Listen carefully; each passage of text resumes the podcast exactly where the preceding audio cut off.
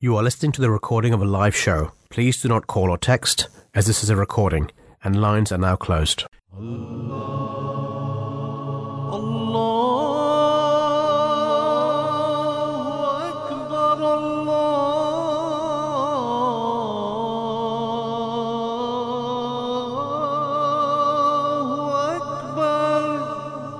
You're listening to the Voice of Islam Radio broadcasting on DAB and via the internet 24 hours a day. In the name of Allah, most gracious, ever merciful. Good afternoon, welcome. Assalamu alaikum, and may the peace and blessings of Allah be upon you all. from the Monday afternoon drive time show, from myself, Qayyum, and joining me is brother Imran. And joining us today uh, remotely is Imam Safir. Good afternoon, welcome. Assalamu alaikum, Imam Safir and Imam Imran. Thank you, gentlemen. Peace be on you both. Assalamu alaikum warahmatullah. Thank you very much. As always, we are here with two topics, um, two interesting topics, two topics which um, hit us um, in our in our everyday lives. Um, you know, some things hit us on a daily basis, some things hit us on an annual basis. The first hour, we're going to be talking about uh, books, how today a reader is tomorrow's leaders. Um, I think that's something that we were brought up on. We were always told readers are leaders. Um, for the second hour, we're going to be talking about something um, which has been in the news for the wrong reasons recently. We're going to be talking about um, the celebration of Halloween. Um, in in fact, uh, you know, uh, the right thing to do is to to is is to you know um, to reach out to all the families um, and and offer our deepest condolences to all the families who have lost young children, um, innocent young children, um, in this in this uh, you know it's it's an it's it's in this tragic accident, um, and uh, one can only say surely we belong to Allah and verily to Him do we return. Um, from Voice of Islam, we can only and we can only say that we we we are we share with your grief, and one hopes and prays that that God Almighty gives the families the strength and the courage to bear such uh, irreplaceable loss and it is irreplaceable. There's nothing worse for a parent than to lose their children in their lifetimes. Um, and and again, one um, can remember one one always hopes and prays uh, that uh, you know that that uh, that you have the courage to to move on and carry on. Um, and and again, we, we always say we, we we hope and pray that lessons are learnt. But that is a topic that we will be talking about in the f- second hour from five o'clock onwards. If you want to contribute to any of these uh, topics, we would love to hear from you. 0208 687 7878 or join us uh, via our social media platforms at Voice of Islam UK or feel free to email us via our website www.voiceofislam.co.uk. Um, if I may, Brother Imran, what's the what's the what's the topic? What are we? Why are we talking about books in the first hour or so? So books, um, basically, um, as you have mentioned, that uh, you know, um, today's reader, tomorrow's leader. Yep. So books um, play a very uh, crucial role in you know in, in building personality and uh, in building one's character.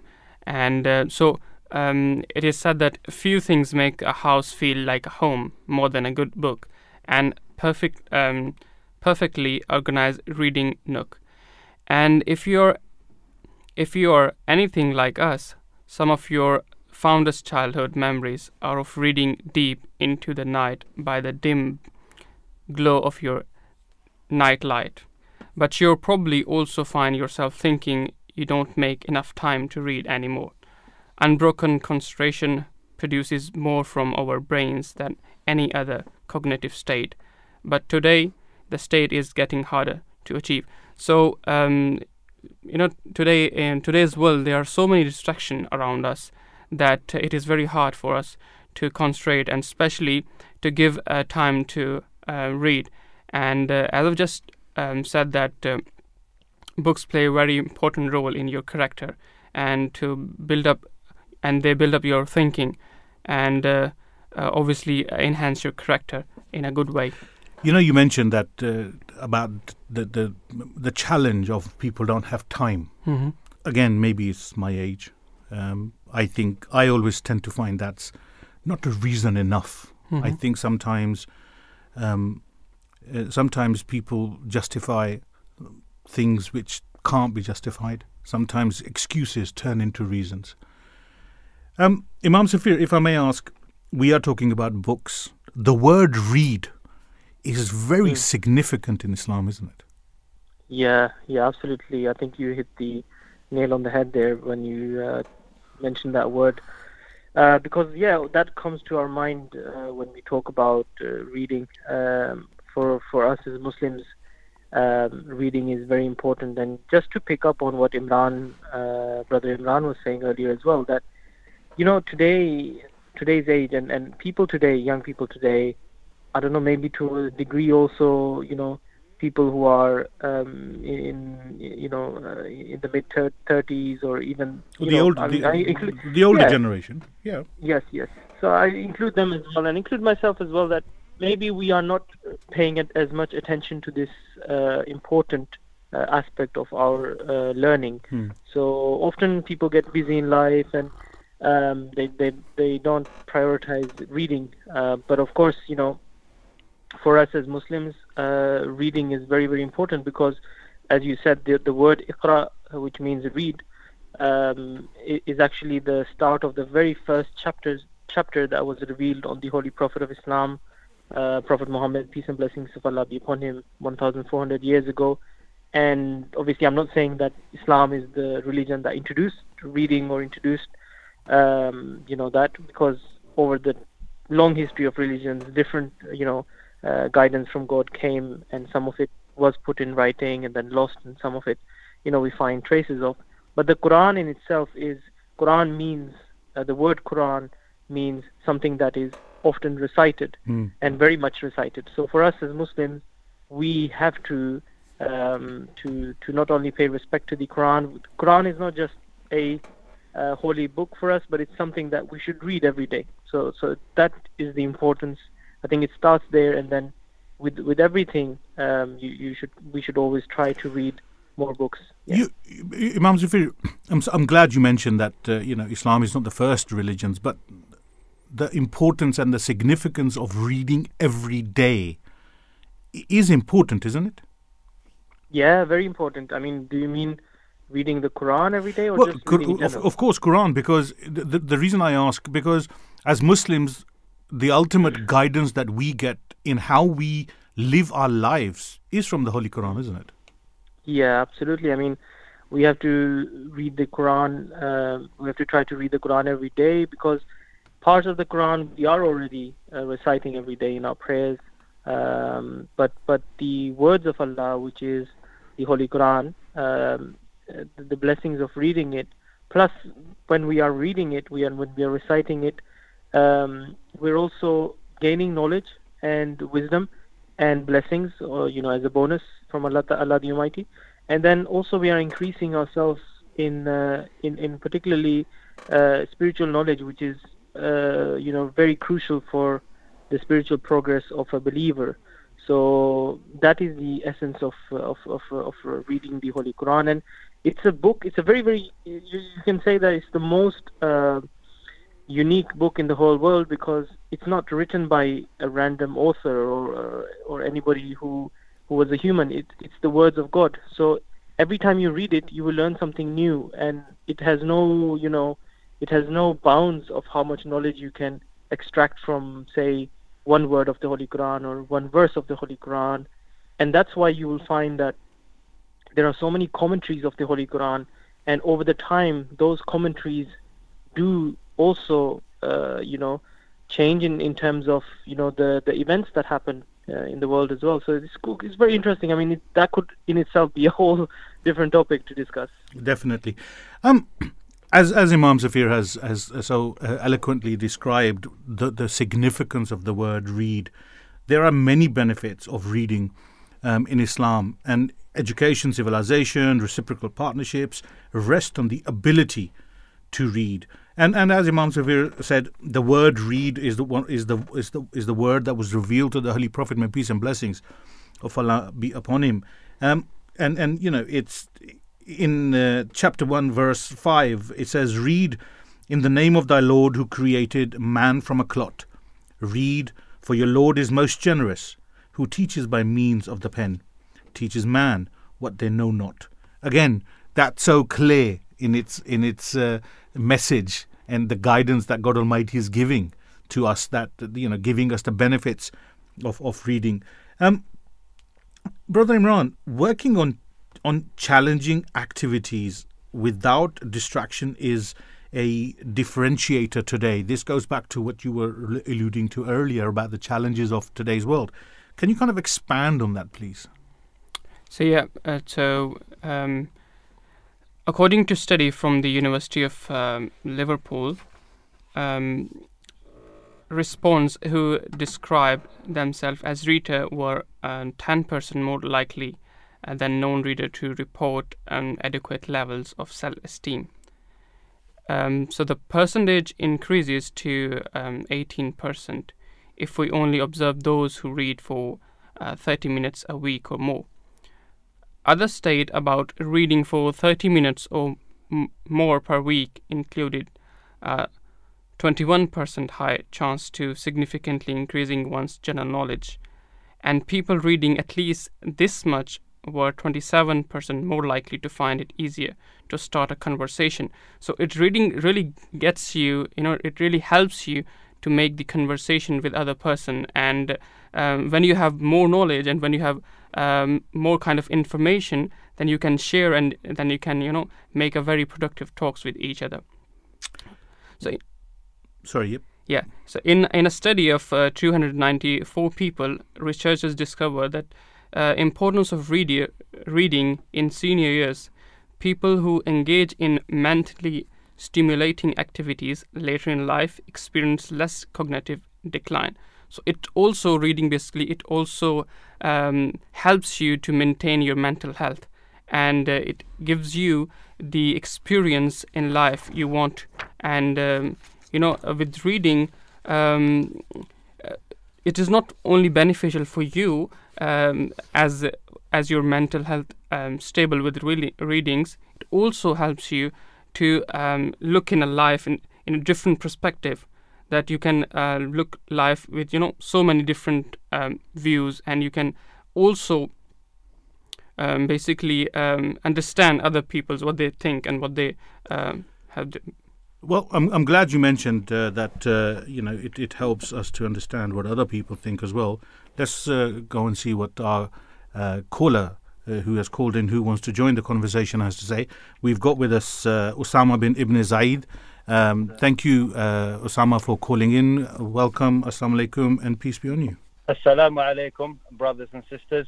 Yes, Osama. Uh, what what what's uh, what's what's your opinion on on this uh, this this topic that we are discussing? Books, uh, um, readers uh, are to- today's readers are tomorrow's leaders. Okay, okay. Uh, first of all, uh, earlier, about five minutes, ten minutes ago, Mhm. I heard uh, someone mentioning that someone has uh, his son died or something. Sorry. So, so what I said to uh, the brother, Mhm. I said that uh, it's hard to lose a son or a daughter in dunya. It is very hard. It is Brother, the hardest thing. The we- only thing that the Prophet Muhammad wasallam told us about is that at the end, in Judgment Day, your son or your daughter who died at early age will come to you, hold your hand, and drag you to Jannah. So there is a big reward in Akhirah. In dunya, it's hard, yes. But I just want to say to all my brothers and sisters, if someone, if something happened like to one of us, even to myself, we have to be patient. الصبر واستعينوا بالصبر والصلاة. Brother, brother Osama. يعني الصبر, br- الصبر والصلاة, patience and prayer will help you a lot. Oh, most definitely, brother Osama. Um, Yes, for, brother. For, for this topic, for this hour, we are talking Yeah. about books. I, I About want to thank you. I want to thank you for, for, for your opinion and for your prayer. Very welcome, Um, brother. and uh, you know, we will be talking about this topic more in, in the next hour, which is actually Halloween. Which is Halloween. So please do keep on listening. Um, and and thank you for taking time out and giving us a call. Can I just say something about reading and books? And Of course you can, brother. Okay. Of course you can. First of all, first of all, we should be thankful to Allah. Why? Because we can't see Him, obviously, but we can see His words. His words are written on a book. Those Yes. are words. Imagine Allah talking. So when you read the Quran, you should imagine like Allah is talking to you, isn't it? Yes, of course. So it's it's it's a big blessing. So what I'd say is reading the Quran will open your heart deeply, and if obviously Allah wants you to sort of to be closer to Him, because in Allah yahdi man yasha ila siratin mustaqim. So well, well, reading re- overall is a good thing. Of course it is. Of course it Muslims- is. As Muslims, we should read the Quran, the whole Quran, the whole book, not just one verse, not Surah Al-Baqarah, not Surah that we need. Oh, Surah Yasin, we'll do this, this, this, and so, so to you. So let's read Surah Yasin. But it's better to read the whole Quran from Alhamdulillahi Rabbil Alameen until أعوذ أعوذ بالله من الشيطان الرجيم بسم الله الرحمن الرحيم قل أعوذ برب الناس ملك الناس إله الناس من شر الوسواس الخناس الذي Yes. يوسوس في صدور الناس من الجنة والناس. We should Thank- read the whole Quran. Of course we Once, should. Twice, three times, four times. We need to sort of. I'm not saying it's not hard to memorize it though. It's not hard. If you want, you can. People have memorized the Quran in one year. It took them one year. Some people it took them six months. It depends. Most So definitely. reading is a good thing. That's the first word that came down to Muhammad sallallahu alaihi wasallam That's uh, right. in the revelation. Uh, the uh, Malik Jibril alayhi salam said, "Iqra, Iqra." Which means, which literally, for the benefit of our listeners, Iqra, the literal meaning of the word Iqra is read. Iqra means read, Yes.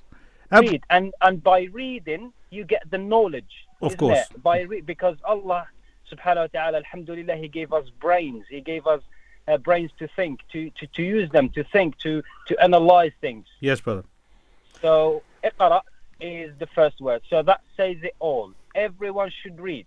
Yes. I mean, yeah, people read different books. Yeah, it's good for you know their knowledge and stuff. But the best thing to read is the the uh, Islamic uh, books, It's, it's, uh, it's, including including history, because we need to know the history, how Islam came to Europe, how Islam uh, went to America, how Islam went to Russia, how Islam went here and there. But but we also need to read other books because, uh, brother, as Yes, as Imam course. as Imam Safir had alluded that I- I reading agree. reading is not something. There were there, there are loads of religions and, and thought processes and schools of thoughts that came before the Holy Prophet, may peace and blessings of Allah be upon him. And we need to read in order to know the, the you know the the different perspective. We need to know that perspective, and course. it's it it is course, in fact it is as important as anything else but the holy quran of course is very different it's it's the it's the ultimate uh, word of, of god almighty the creator Subhanallah. and and you know there is there is nothing matching that word the way of life that we live Absolutely not. Our way of life is based on the teachings of um, of the holy quran which is um, you know lived by the holy prophet may peace and blessings of allah be upon him who was who was an embodiment of of the holy quran itself he was the perfect human being um, Absolutely. Brother Absolutely. Osama, I want to thank you. I want to thank you for, for taking time out and, and giving us welcome, giving us a call. Uh, have a fantastic afternoon. May peace be with you, brother. No problem. I always listen to this channel. It's a great channel. There's a lot of knowledge, a lot of great people. Uh, I'm sure behind the scenes there are great people doing a great job, and We- I would like to thank We you. we try, Um, brother. We try. We try, and we we would we request you remember us in your prayers. And Jazakallah may khair. Allah Thank you so reward much. us with جنة الفردوس مع محمد صلى الله عليه وسلم مع النبيين والصديقين والشهداء وحسن أولئك رفيقا لا إله إلا الله محمد رسول الله والسلام عليكم Thank you very much. And there we had Brother Osama, um, who um, want to, who shared his opinions on the importance of uh, why the Holy Quran is important, which were aired by, um, which were shared and, and aired earlier by our Imam Safir Zatash, who's on the line with us. Uh, Imam Safir. Yeah, fantastic. I mean, uh, may Allah bless him for all the prayers that he gave us, and obviously our team as well behind the scenes. So yeah, we'll, uh, you know. Uh, No, thank Jazakallah, much. thank you, and uh, and very you know, nice, thank you to to Brother Osama for for for remembering us and taking time out for us. Yeah, but yeah, going back to um, you know what um, you, you you were saying, Brother um, Imran, um, you know, reading. We we are talking about reading, and we are talking about the significance of reading, but age has a lot to do with when we read, don't we, Imam Safir? Um, yeah, yeah. I mean, age. Uh, I mean, age it's something that needs to be done. It's something that needs to be done at from a young age. Yeah, yeah. I think so. I think that's why there's so much focus on reading from a very young age uh, in schools as well. You know, that I, I remember when I was in school. Um, you know, there was there was uh, so much encouragement of, of reading. So regardless of what you want to read or Yes. what your interest is, just pick up a book and start reading. And um, you know, th- that's that's how because you know with children they are very um, But their brains are like are very- sponges, yeah. aren't they? yeah, like a sponge, and then also they're very imaginative and uh, creative. So their brain is constantly looking for imagination, and, and obviously books are perfect to provide that. And then with that imagination, with that knowledge that feeds into their brain, um, you know, it's it's perfect. And um, yeah, that that's why it's really important, I think, to start uh, reading from a young age uh, for for the children, and then continue that uh, throughout because there's always something new that you can learn. From, Oh, without a doubt, without a doubt, learning is is is a it- well, lifelong learning is is I suppose um, you know um, it's it's a never-ending uh, venture. Let's go and talk to our first guest of the afternoon. We have with us Nadia Rahman, who is a founder of You and Me Publishing. Good afternoon, welcome, assalamu alaikum, and peace be on you, Nadia. Islam. Thank you for having me. Thank you for taking time out and coming on to our show. Uh, could you tell us about could you tell us something about yourself and the work you do, please? Um, my name is Nadia Rahman. I'm a wife and a full-time mum to a very energetic toddler. I'm also the founder of You and Me Publishing. Uh, my background is in marketing and communications. I have previously worked in the education and charity sector. I decided to pursue writing and publishing after the birth of my daughter at the beginning of the pandemic. And I would read to her, and I noticed that these stories that I, w- that I would read to her were incredible. Uh, books such as The Gruffalo, Stickman, Tiger Who Came to Tea, they're absolutely amazing. But what I did find was that they lacked representation of my faith, my culture. Um, and I grew up in West London, and so I've always been surrounded by different cultures and faiths. And I felt that this was actually missing in children's picture books for quite some time. So I decided to take on that challenge. Yeah. So Nadia, uh, uh, are you the uh, you are the founder of an independent publishing house? Could you tell us um, more about you and me? Yes, sure. So, uh, you, you and Me Publishing is an independent publishing house.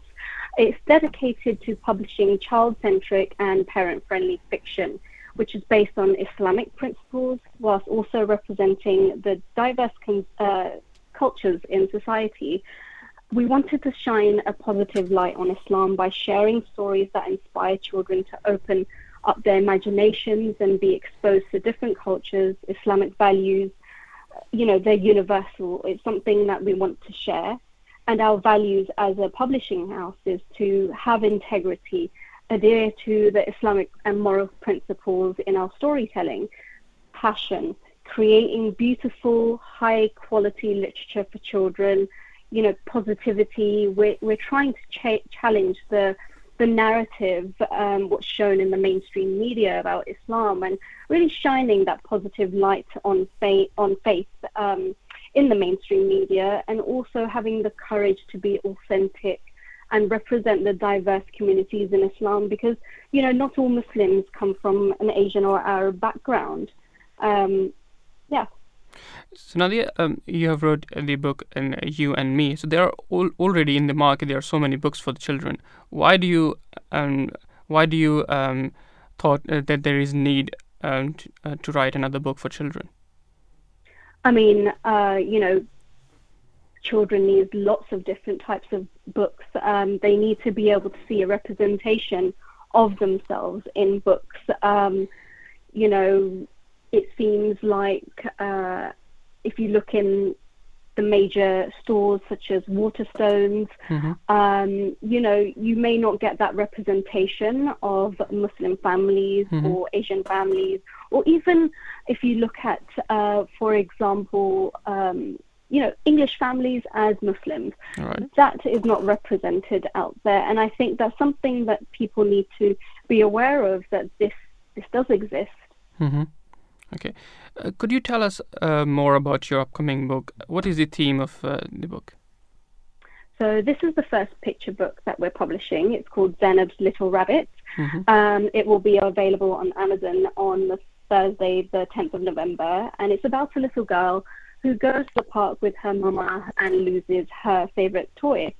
Her mama teaches her a prayer to help her find the rabbit, and it's a story of not just finding a toy that's been lost, Mhm. but a, child sort of learning how to trust Allah, to build that relationship with Allah at a young age and patience. And, you know, it's a story that all children and parents can relate to, I think.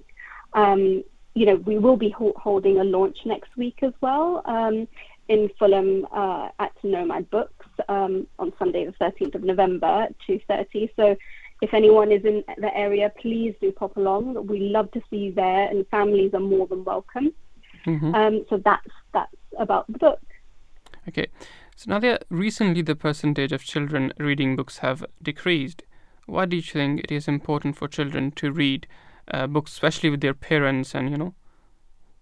Yes, of course. So apart from the, the learning and the academic aspect, I think for most children it can be really daunting to read aloud, especially if it's not encouraged at uh, at home. And it can be for a lot of um, children to suddenly start to read aloud in the classroom. It can be quite daunting, and I'm a big advocate for exposing children uh, to books from a young age. Children learn a lot from their parents and copy what their parents do. So it's a great opportunity to bond and be silly and also build confidence in speech and language while sharing reading time together. Reading the same story over and over again might make the parents go a little bit crazy, but um, you know, the child will remember that story, the words, the expressions through repetition. However, I would like to add that books are expensive and not everyone has the means to buy different books regularly.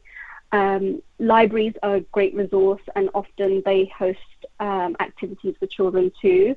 There's also book swaps with family and friends. Um, children can learn to share their books, and even my friends have passed on books uh, to me for my daughter that their child have um, outgrown. So that's really handy, and I think there's different ways of um, approaching reading. Yeah, thank you so much, Nadia, for uh, coming uh, in our show. I'm really glad that uh, it, it was a pleasure to have you, and thank you so much for coming. No, thank you for having me. Thank you so much. Thank you. Peace be on you. Thank you. Peace be on you. And that was Nadia Rahman, who is uh, a founder of You and Me uh, Publishing. Um, before we uh, had a conversation with Nadia, we were talking about reading at a small age. Um, one out of every five children in the UK cannot read at a satisfactory level by the age 11. The sad part is that according to a UNESCO report from 2006, more than 132 million young people are and will remain for the rest of their lives unable to read. I mean, that's a staggering number, isn't it, uh, gentlemen? 132 million young people. Yeah, yeah, no, absolutely. I think Qayyum, just one thing that I also wanted to say, just as listening to to our previous guest about affordability, that yes, books can be expensive, and some people might obviously not afford it, especially with the uh, you know financial constraints at the moment. But also, I think uh, you know we we should try to take advantage of the libraries, for Without example, in our places, right? Definitely in our towns.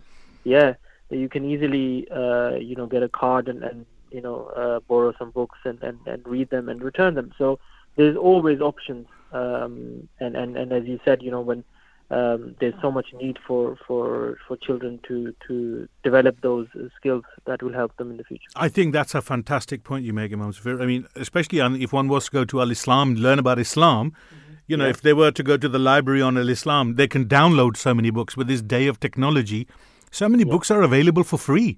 Um, and Yeah. if you like physical books, outside most bookshops, um, in fact, bookshops are back in fashion.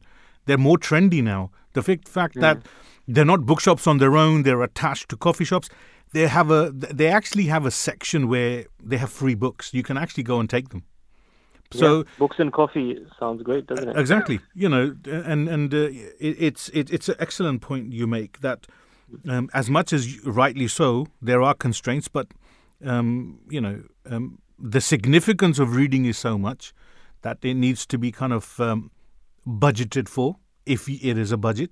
But if you can't, there are so many facilities in today's day and age um, that uh, you can access um, free material.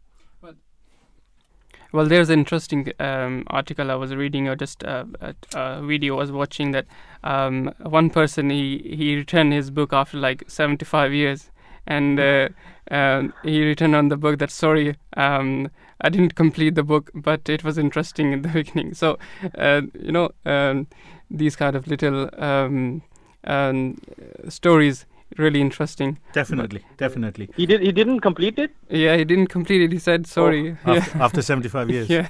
Let- okay. Let's not say anything about that again. Let's go and talk to our next guest of the afternoon. We have a book curator and uh, bibliotherapist, a freelance journalist, an author, and a poet. We have with us Bijal Shah. Good afternoon, welcome, assalamu alaikum, and peace be on you. And thank you for taking time out and coming on to the Drive Time Show, Bijal. Hi there, thank you so much for having me. It's a pleasure. Um, could you tell us something about yourself and what you do? Yeah, sure. So um, I am a, a bibliotherapist and a literary curator. You might ask, what is a bibliotherapist? And it's somebody who uses literature as a therapeutic medium. Um, so I prescribe literature for different therapeutic issues um, and use it as an adjunct to counselling and psychotherapy. Um, and uh, it's something that's been around for a long time, but it's never really translated into the mainstream.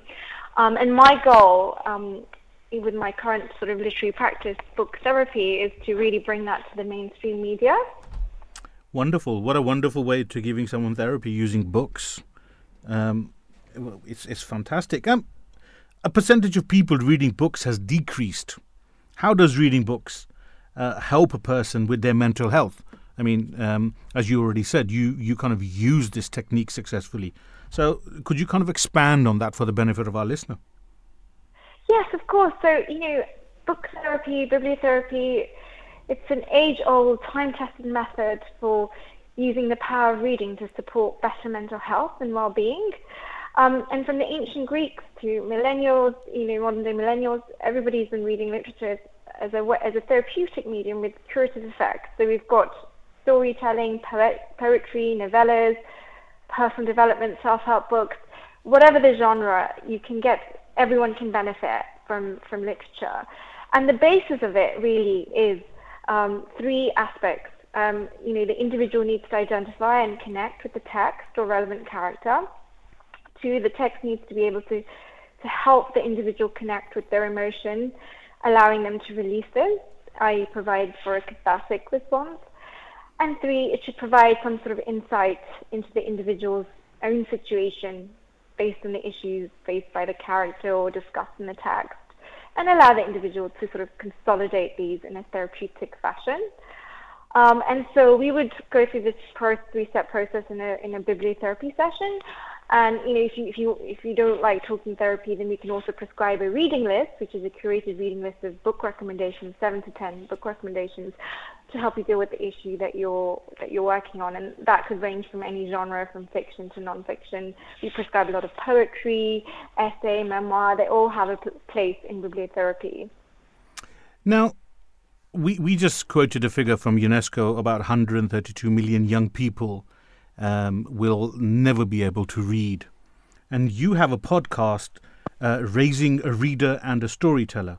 Could you tell us something about this podcast? And could you kind of give us your take and your opinion on 132 million young people who will never be able to read? Gosh, that is. Um, can you hear me? Okay. Yeah, yeah, of course, loud and clear. Yeah, that's that that's that's obviously a really tragic number, and you know I know there's a number of foundations around the world who are doing something to reduce that number. But um, you know, during the pandemic, I developed a um, a seven episode podcast with um, speech and language therapist Anita Shah on helping young readers, sort of from the ages of zero to eight, um, become really strong, avid readers and, and fall in love with reading. um, because there's so many tips and techniques that you know anybody. It doesn't matter how old you are. If you're, if you're new to reading, there's so many tips and techniques that can help you acquire your reading skills, expand your vocabulary, and also um, a key aspect of, of that is also developing the imagination and learning to be able to tell a story back.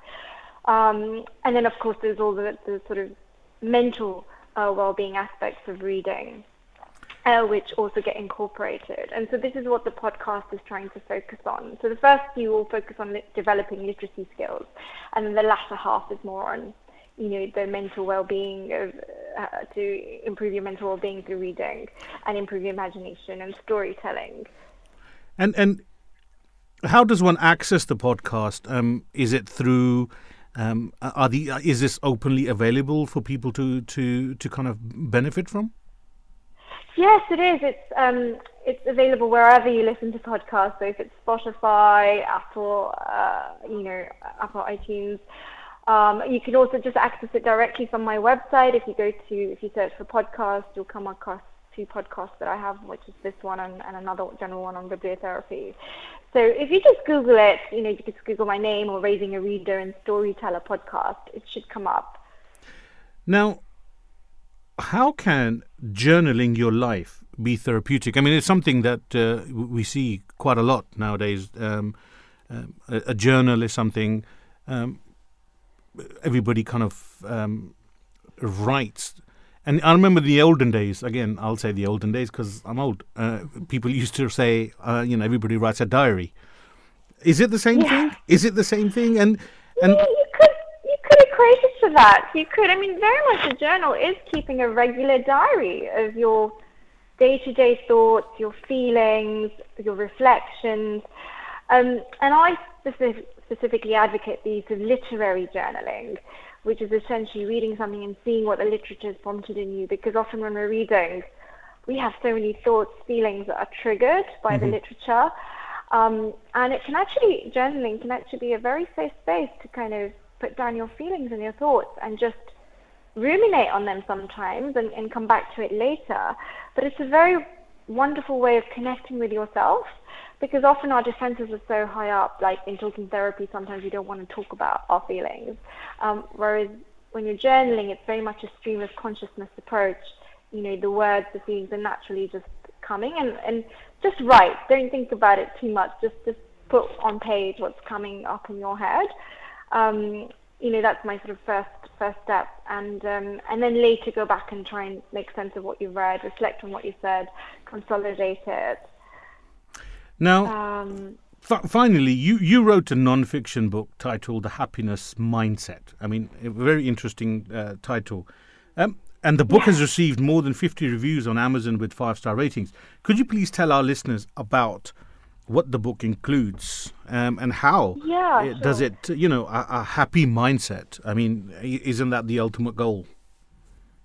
It is. I, I wrote this book about in 2014, but um, after completing my diploma in counselling and psychotherapy. But essentially, happiness takes work. It's not something that you know you can just wake up and one day just feel happy. Like it's it's very much a collaboration of various strategies that I discuss in the book, um, and it's really 12 strategies that you know I wish I'd known when I was younger. Um, and the inspiration behind was this, this was really like I'd faced a lot of setbacks when I was younger, you know, falling ill, crisis points at work, just bad relationships. And I really wanted to consolidate what I'd learnt into a little, you know, self-help kind of strategy uh, book, which you can then just read and apply, and you don't have to read in order. But things, just simple things like um, working out what your values are. Are you living a life that's aligned with your values? Um, are you expanding your network? Are you expanding your social connections? Because you know, friendships, relationships are so important to happiness. Are you feeling grateful for what you have? I mean, the gratitude has got such immense benefits for our mental well-being and the way we approach life that I don't think we practice it enough. And, and this has been seen on the brain MRIs as well. Um, but it's you know about building your resilience, your personal power, um, learning ways to understand other people. You know things like the Myers-Briggs approach really helps us understand how someone else works and thinks. Um, so it, it really is about 12 strategies that I focus on, which I think if you can, you know, cultivate a habit of practicing these, you will get that one step closer to feeling more content or satisfied with your life and, and, and be living a more authentic life in line with your values. Wonderful. Um, so So it's all it's it's it's about per- developing yourself as a person um, from from Yeah. from all aspects of, of life, be it social, be it work, be it family. It's it's it's to, to learn how to be confident about who you are and, and what you need to do to move forward in life. Exactly, honoring your values, honoring your needs, you know, really being true to yourself, setting boundaries, um, all those sorts of things. Wonderful, Um, wonderful. you know, Um, yeah. Bijal, thank you so much for taking time out and coming on to the Drive Time Show. Um, I wish you a fantastic afternoon ahead. May peace be with you. Thank you so much for having me. It was a pleasure. And that was Bijal Shah, who is a who um, is a book curator and a bibliotherapist. Um, she's a freelance journalist and an author and a poet.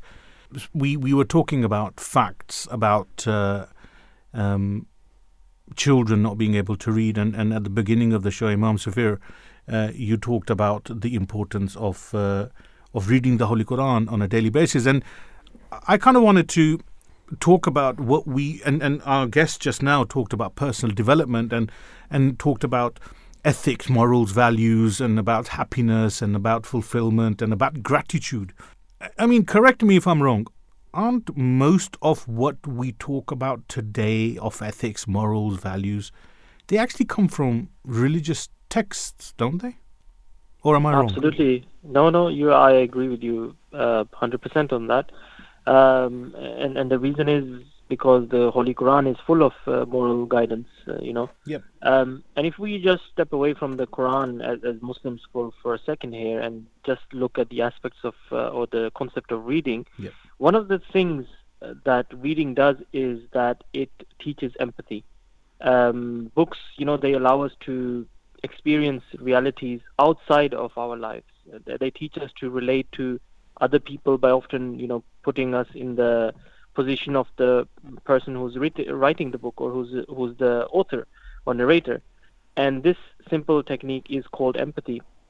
So empathy is defined as the, you know, the the the ability or the the skill to understand and share the feelings of other people and and and that is something that comes with uh, reading because it constantly presents us with thoughts and scenarios how things are moving on in terms of a good way and how things go in a bad way. And now if we come back to the quran for example in the holy quran allah the almighty explains sometimes with stories sometimes with examples of previous um, incidents of people who have done good things and encourages us that you know you as a believer should also try to do these things and then sometimes uh, Allah the Almighty through words explain to us that you know this is um, a, a- for example a bad thing to do and also gives us examples of you know uh, in, in the form of story or narrations of what has happened in the past. So and examples of, of, of, of how it works. So it really builds your uh, you know moral character. And I think it's so crucial that uh, you know that we, we, we do read the Holy Quran but also read any book because the more books you read the more different uh, perspective you will have. And that also I think creates within you a sense of humility as well. That you know sometimes people some people have this idea that you know whatever we are saying or whatever we are thinking is only the only way or the right way. Whereas the books you know uh, gives you different perspective and creates a little bit of that humility uh, within yourself as well that you you always learn from from other aspects Absolutely, as we, as you mentioned, you know, um, that uh, books gives you the um, point of view uh, of uh, you know other people, how they think, how how they uh, look at um, how they look towards the world, and and uh, also you mentioned, you know, that um, the Quran, Holy Quran, Allah the Almighty uh, states, and uh, it basically um, portrayed different stories to to make us understand how important. Um, um, to believe in Allah. And also, you know, if you look um, towards the first word of the Holy Quran, which is, you know, Iqra, read, and it show it, not only just show the importance of reading, but it also have you know the one of the uh, the prophecy in itself that the Holy Quran not only uh, will be written, but in, in in the coming days people will you know read um, read it very oftenly and um, and now uh, if we look at um, uh, in today's world. Uh, this Quran is one of the most um, um, recitable book in the world, and uh, um, with that it gives the gives you the message that how important reading is Now, talking about the importance of reading, let's go and talk to our uh, last guest of the hour. We have with us Melissa Ahmadi, who is a mother of two and uh, uh, she's a trained religious uh, studies teacher. Good afternoon, welcome, assalamu alaikum, and peace be on you, Melissa. Walaikum salam, peace be upon you. Thanks for having me. Thank you for taking time out. Um, Melissa, you're a mother and you're a, uh, a teacher. So, you know, it goes without saying that reading has uh, an important, reading is very significant in, in, um, in, in your life. Could you tell us Yes. how reading um, has benefited you or how is it that you ensure that reading is benefits your children um, from a personal point of view and I suppose as a teacher? Yeah, so for me personally, I've I've always liked a mixture of books, and I've been very lucky that I've always been surrounded by you know books from a very young age. My mother always placed quite a big emphasis on reading in our house. It was kind of like books everywhere as we were growing up. So that was a real privilege I recognised because I was listening just to the segment before before now, talking about how it is quite a humbling thing to be able to be exposed to lots of different kinds of new ideas and different kinds of books. So for me, it's always played such a huge part of my life and probably played into the reason why I decided to become a teacher um, or trained to be a teacher um, and chose the subjects that I did because I chose history and religious studies as my core subject. So that's kind of the route that I decided to go down purely out of that love for reading and writing. So yeah, it's always been such a big part of my life. Yeah. So, Melissa, um, the percentage of children reading books is decreasing as they got more digital distraction. How have you, uh, as a parent, developed the love and interest to read uh, books in your children and your childhood? Yeah, well, you could probably hear my son before. Um, my, they definitely keep me busy. But I think part of being a parent to very young children is about trying to keep them busy and trying to keep them active and engaged and learning new things. And, and reading is such a huge part of that for me, anyway. Um, I mean, I, I kind of feel like if you want your children to do something, then you have to kind of role model it. So I keep my sort of books around and, and I read when I can throughout the day, just little pockets of the day, you know, whatever time I can have to spare to, to read books. And I just leave them in places where I would, um, I'd be doing something, doing tasks around the house, or maybe I'd be going out, leave a book in the car, for example, when I'm going to pick the children up from school and stuff like that. So, yeah, I think trying to encourage them to, to read also comes from you showing an interest in, in reading as well and exposing them to different kinds of books and mm-hmm. new environments with books and taking them to the library and things like that. So yeah, that's kind of what I I do to try and make it more accessible to them. Okay, um, Melissa, do you think reading books um, can help with mental health? And does it help with adults only, or have you seen any change in your children as well?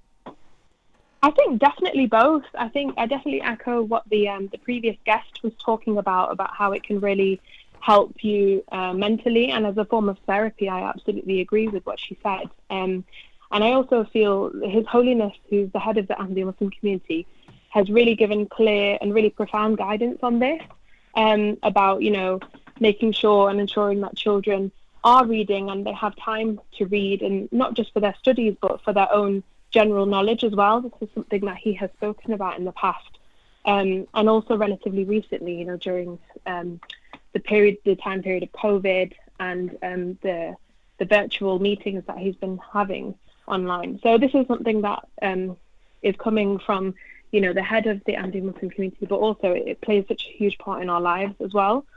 Um, I feel that in terms of mental health with children, absolutely. I think you know screen time is it's the nemesis of every parent, isn't it? Trying to Right. control how much screen time your children have, um, but also trying to engage them in other activities, you know, getting them out of the house. I think that's something that's really important, especially for young parents. Um, and trying to engage them in books and reading, you have to then uh, either engage in the local library, that's free. Um, so if you're lucky enough to live near one, then that's that's really good. But I think also um, buying books for children that they're actually interested in as well. So sort of playing into their interests, whatever they're interested in. Um, yeah, that's, that's kind of how I do it. Melissa, final question. We, we we're talking about reading, and sometimes one thinks, you know, we we take reading seriously, which we should do. But from a child's perspective, reading is fun as well, isn't it? Yeah, absolutely. I think it can. They they're very much aware if it's something that you're excited about, then that can often motivate them as well. But like I was saying, like playing into their own interests. Like my son really loves dinosaurs, so getting him a book about dinosaurs, of course, he's going to love it. Um, and with my daughter, she's she's approaching the age. She's nearly at school age now, so her imagination and like the previous guest was talking about, it can really help them with their creativity Hmm. and their imagination. And many things are real to them. Like if I if I tell them verbal stories, not just like reading from a book, but also verbal stories and story like oral story storytelling.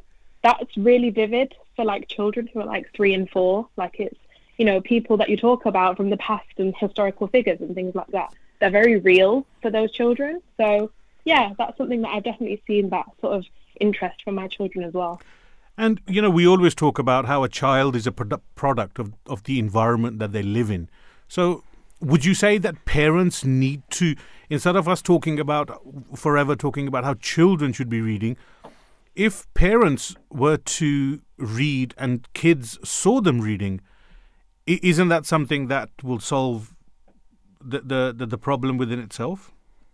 Yeah, I absolutely agree with that. I think, you know, children are sponges. They'll just soak up whatever they see, particularly from their own parents or whoever lives, you know, in their household.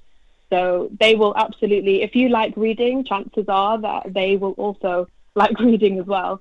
Um, so yeah, sort of giving them opportunities, um, never forcing it, but just you know allowing them the opportunity to have some quiet time. I think, like I was saying before about screen time, it is a bit of a nemesis, but sort of like time blocking your day can really help. Mhm. Um, setting some time aside for reading or going to the library a couple of times a week, even if it's local, that can really help foster that interest. Fantastic. Melissa Ahmadi, thank you so much for taking time out and coming onto the Drive Time Show. Wishing you a fantastic evening ahead. Peace be with you. Thank you. You. We can't have a show and not talk about statistics. So, according to a study from the University of Liverpool, respondents who describe themselves as readers were 10% more likely than non readers to report adequate levels of self esteem. The percentages increases to 18% if we only observe those read for 30 minutes a week or more. Other stats around reading for 30 minutes or more per week included a 21% higher chance of significantly broadening one's general knowledge. And people reading at least this much were 27% uh, more likely to find it easy to start a conversation. In a study of 294 people, researchers discovered the importance of reading in senior years. People who engaged in mentally stimulating activities later in life experienced less cognitive decline. Reading can help reduce mental decline in an old age by up to 32%. However, researchers discovered even more impressive life, um, early life reading facts. Keeping the mind active in childhood, adolescence, and middle age also contributed to a slower mental decline rate, which is so significant um, for for um, for today. Um, hopefully, some of these reading statistics of 2002 made it apparent just how important it is to start reading early and retain the habit throughout your life, and its importance to remember that it's never too late to become an avid reader. The Holy Prophet, may peace and blessings of Allah be upon him, reminded those who recite the Holy Quran beautifully are like the noble uh, noble scribes. But as far uh, as for those who are struggling to read it with hardship, will merit double rewards. We owe it to ourselves to realize our potential. That means getting better at focusing without distraction on a challenging things that cr- create value. Reading is one way to help us do that. It trains us to be more focused in a more focused state and less prone to distraction. It has multiple benefits that lasts a lifetime. We should continuously pray to God Almighty for an increase of knowledge, as even the Holy Prophet, may peace and blessings of Allah be upon him, reminded us, and say, Lord, Bestow on me increase of knowledge. Chapter 20, verse 115. We should also pray, O my Lord, make my entry a good entry, and make me go forth a good thing for a good going forth, and grant me from thyself a helping power. Chapter 17, verse 81. He it is who, who has sent down to thee the book. In it there are verses that are firm and decisive in meaning. They are the basis of the book. And there are others that are susceptible of different interpretations. But those in whose heart is perversity pursue such thereof as are susceptible of different interpretations, seeking to cause discord and seeking wrong interpretation for it. And none knows its right interpretation except Allah and those who are firmly grounded in knowledge. They say, We believe in it. The whole is from our Lord, and none take heed except those gifted with understanding. O Lord, let not our hearts become perverse after thou hast guided us, and bestow us, bestow on us mercy from thyself. Surely thou art the great bestower, our Lord, thou wilt certainly assemble mankind together on the day about which there is no doubt. Surely Allah never fails in His promise. Chapter, verse 3 to 8. Uh, chapter 3, verse 8 to 10. Um, that concludes us uh, on the topic of book books. Um, we are going to come back after the news, and we're going to and we're going to carry on for the next hour on the topic of Halloween. Do stay tuned. We'll join us after news. You are listening to the recording of a live show. Please do not call or text, as this is a recording, and lines are now closed.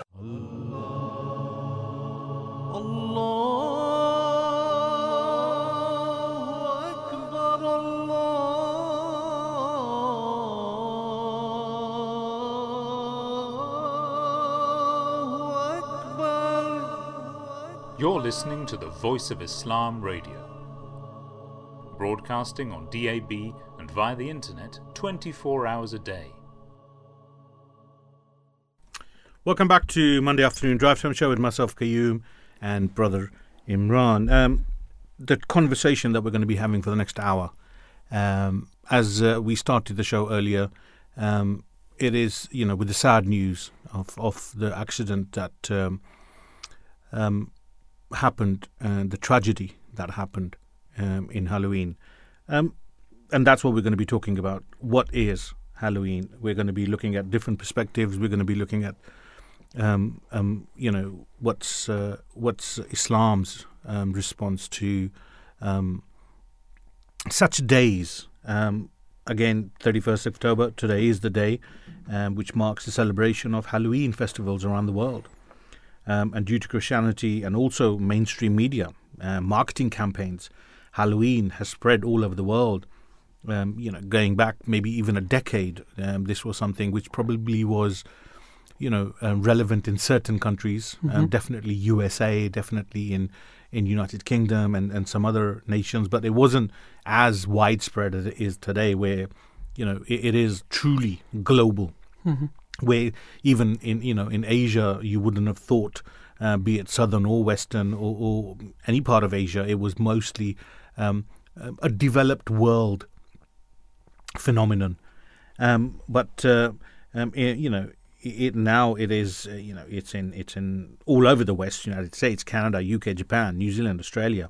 Euro- most of Europe, but even in, in countries like India, even in Pakistan, Mhm. um, you know, Sri Lanka. If one goes to even the subcontinent, um, Halloween has become a norm. People are celebrating these traditions. Some would say innovations, customs, um, and people actually do not know the the or people aren't interested interested in the background. Um, you know, it's it's uh, to them it's uh, uh, they've they they just want to party um, Yeah. under under the name um, Halloween. Um, most associate Halloween with decorative pieces such as pumpkins, scary costumes, bonfires, um, a trick and treating. Um, societies go to great lengths to ensure that no one misses out um, on this festivity. Um, the Holy Prophet, may peace and blessings of Allah be upon him, had prophesied that such pagan traditions will be followed by people in, la- in, in latter generations. He said, You will certainly follow the ways of those who came before you, span by span and cubit by cubit. So much so that even if they rent, entered a hole of a lizard, you would follow them. I mean, that kind of truly explains what we are doing at the moment in this world, isn't it? I mean, I always say, you know, the the first hour we were talking about how we need people who read because readers are leaders, Mhm. um, and and you know, at the moment we are living in a society where the powers to be want us to be sheep. Right. We j- they just want us to follow. They don't want us to question. They don't want us to read. They don't want us to uh, to see what's the root cause of something. They don't want us to know why someone is doing it. Mhm. They just want us to follow.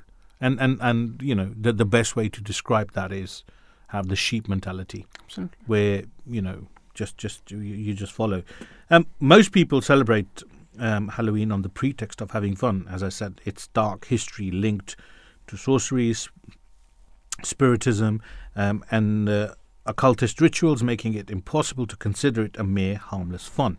It is therefore important to know the history and origin of such rituals rather than blindly following it. So, for the next hour or so, we're going to be discussing the origins of Halloween, and we're going to see how it impacts the society and how um, how harmful it is, um, and we're going to be looking at it um, from the Islamic lens um, and and kind of um, broadening um, and uh, informing our listener as to why Islam doesn't allow uh, and encourage such celebrations.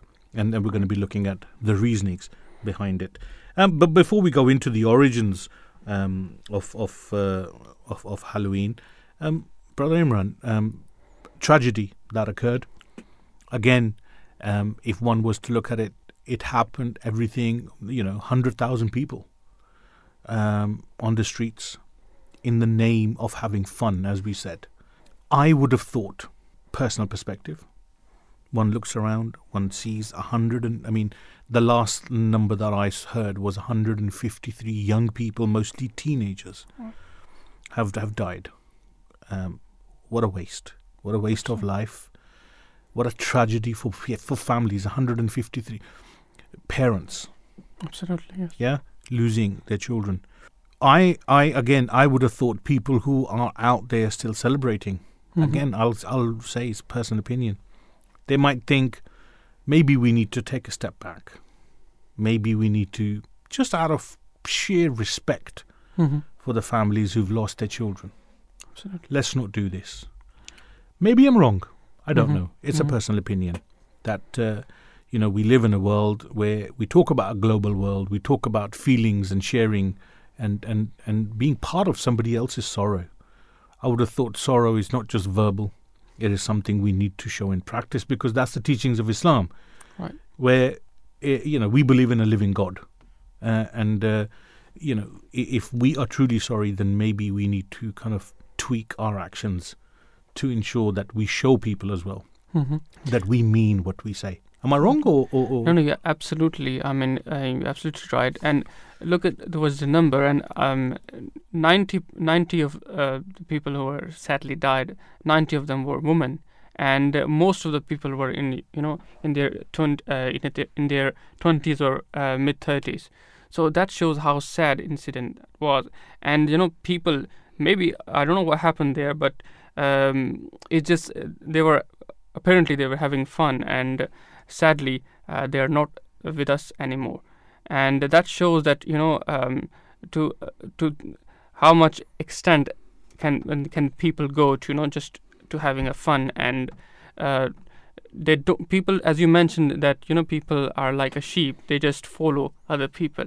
And they don't think what's the reason reason and what's the benefit and what's the philosophy behind uh, the act. They just follow. So sadly um, this incident has happened and my condolence to all of these all of the people who all of the families um, who died basically Now, based on that, we are asking a question on our Instagram story. Um, will you be celebrating Halloween? We would love to hear your opinion um, at Voice of Islam UK. Um, if you want to contribute and you want to give us your opinion or share your opinion with us, 0208 687 7878, or you can email us your opinion um, and you can join us via um, any of these social media platforms. You can email us via our website, www.voiceofislam.co.uk. Um, so, what is the history and origins of Halloween, Brother Imran? So, the history and origins of Halloween are predominantly linked to all Irish pagan beliefs and is based on concept uh, belonging to witches. Pagans are people who practice non Abrahamic religion, i.e., those who worship local deities or people who practice polytheism. The origin of Halloween is from the Gaelic festival of death, making the um, beginning of their new year called Suin or Suwen, celebrated on 31st of October or um, 1st of November. Celts were a group of people who migrated to Britain and Ireland and practiced paganism. paganism. So they don't only believe in Suin being a day for the dead, but when dead reach out to the living, because on this night between the dead and living is the thinnest. Celts therefore saw it as an opportunity to meet their ancestor so that they can guide them about the forthcoming uh, New Year. Romans also influenced Halloween in 50 AD, when most of the Celtic and land was conquered. They brought their traditions with them. One of the traditional festivals were known as Feralia, when the Roman traditionally uh, commemorated the passing of the dead. The Roman festival of the dead, Feralia, became mingled with um, Samhain because uh, they were celebrated at the same time. It is believed that many Hallow- Halloween's costumes and games, including apples such as apple bobbing and apple peeling, probably dates from this time. So this pagan practice crept into Christianity as well. When the early Christian Pope declared November the 1st to be All Saints' Day, i.e., the All Hallows, to honor um, Catholic saints and martyrs, thus making October 30, um, 30 October, um, 31st of October, All Hallows Eve, which um, in turn came to be known as Halloween. The early the early church missionaries chose to include religious ceremonies on holy uh, dates, coinciding with pagan festivals, in an attempt to invite and convert native pagans to Christianity by um, adopting parts of pagan practices and giving the Samhain a new meaning. Early Christian early, early church missionaries tried to Christianize these pagan holidays. Unfortunately, they do not they did not succeed because they they could not influence witches or pagans to turn away from and abandon their witchcraft, divinations and sorcery. Instead, it became a mockery for the witches. Halloween becomes known as the Night of the Witch. It was then, according to superstitions, that the devil and all its followers, uh, followers, witches, warlocks, and demons gathered. They would mock the coming of the church festival of All Saints on the day of uh, November the 1st by performing unholy acts. So basically, hold that thought. Mm-hmm. Let's go and talk to a uh, uh, an expert on this. We have with us um, a well-known uh, folk- folklorist and a scholar of religions, a lecturer at University College Cork since 2002. We have with us Dr. Jenny uh, Butler. Good afternoon, welcome, uh, Assalamu alaikum, and peace be on you, Dr. Butler. Uh, Assalamu alaikum, hello, thank you. Um, thank you for taking time out and coming on to our show this afternoon. Dr. Butler, what made you want to study folklore and mythology? And with respect of Halloween, is it mythology? Um, well, what made me want to study folklore and mythology?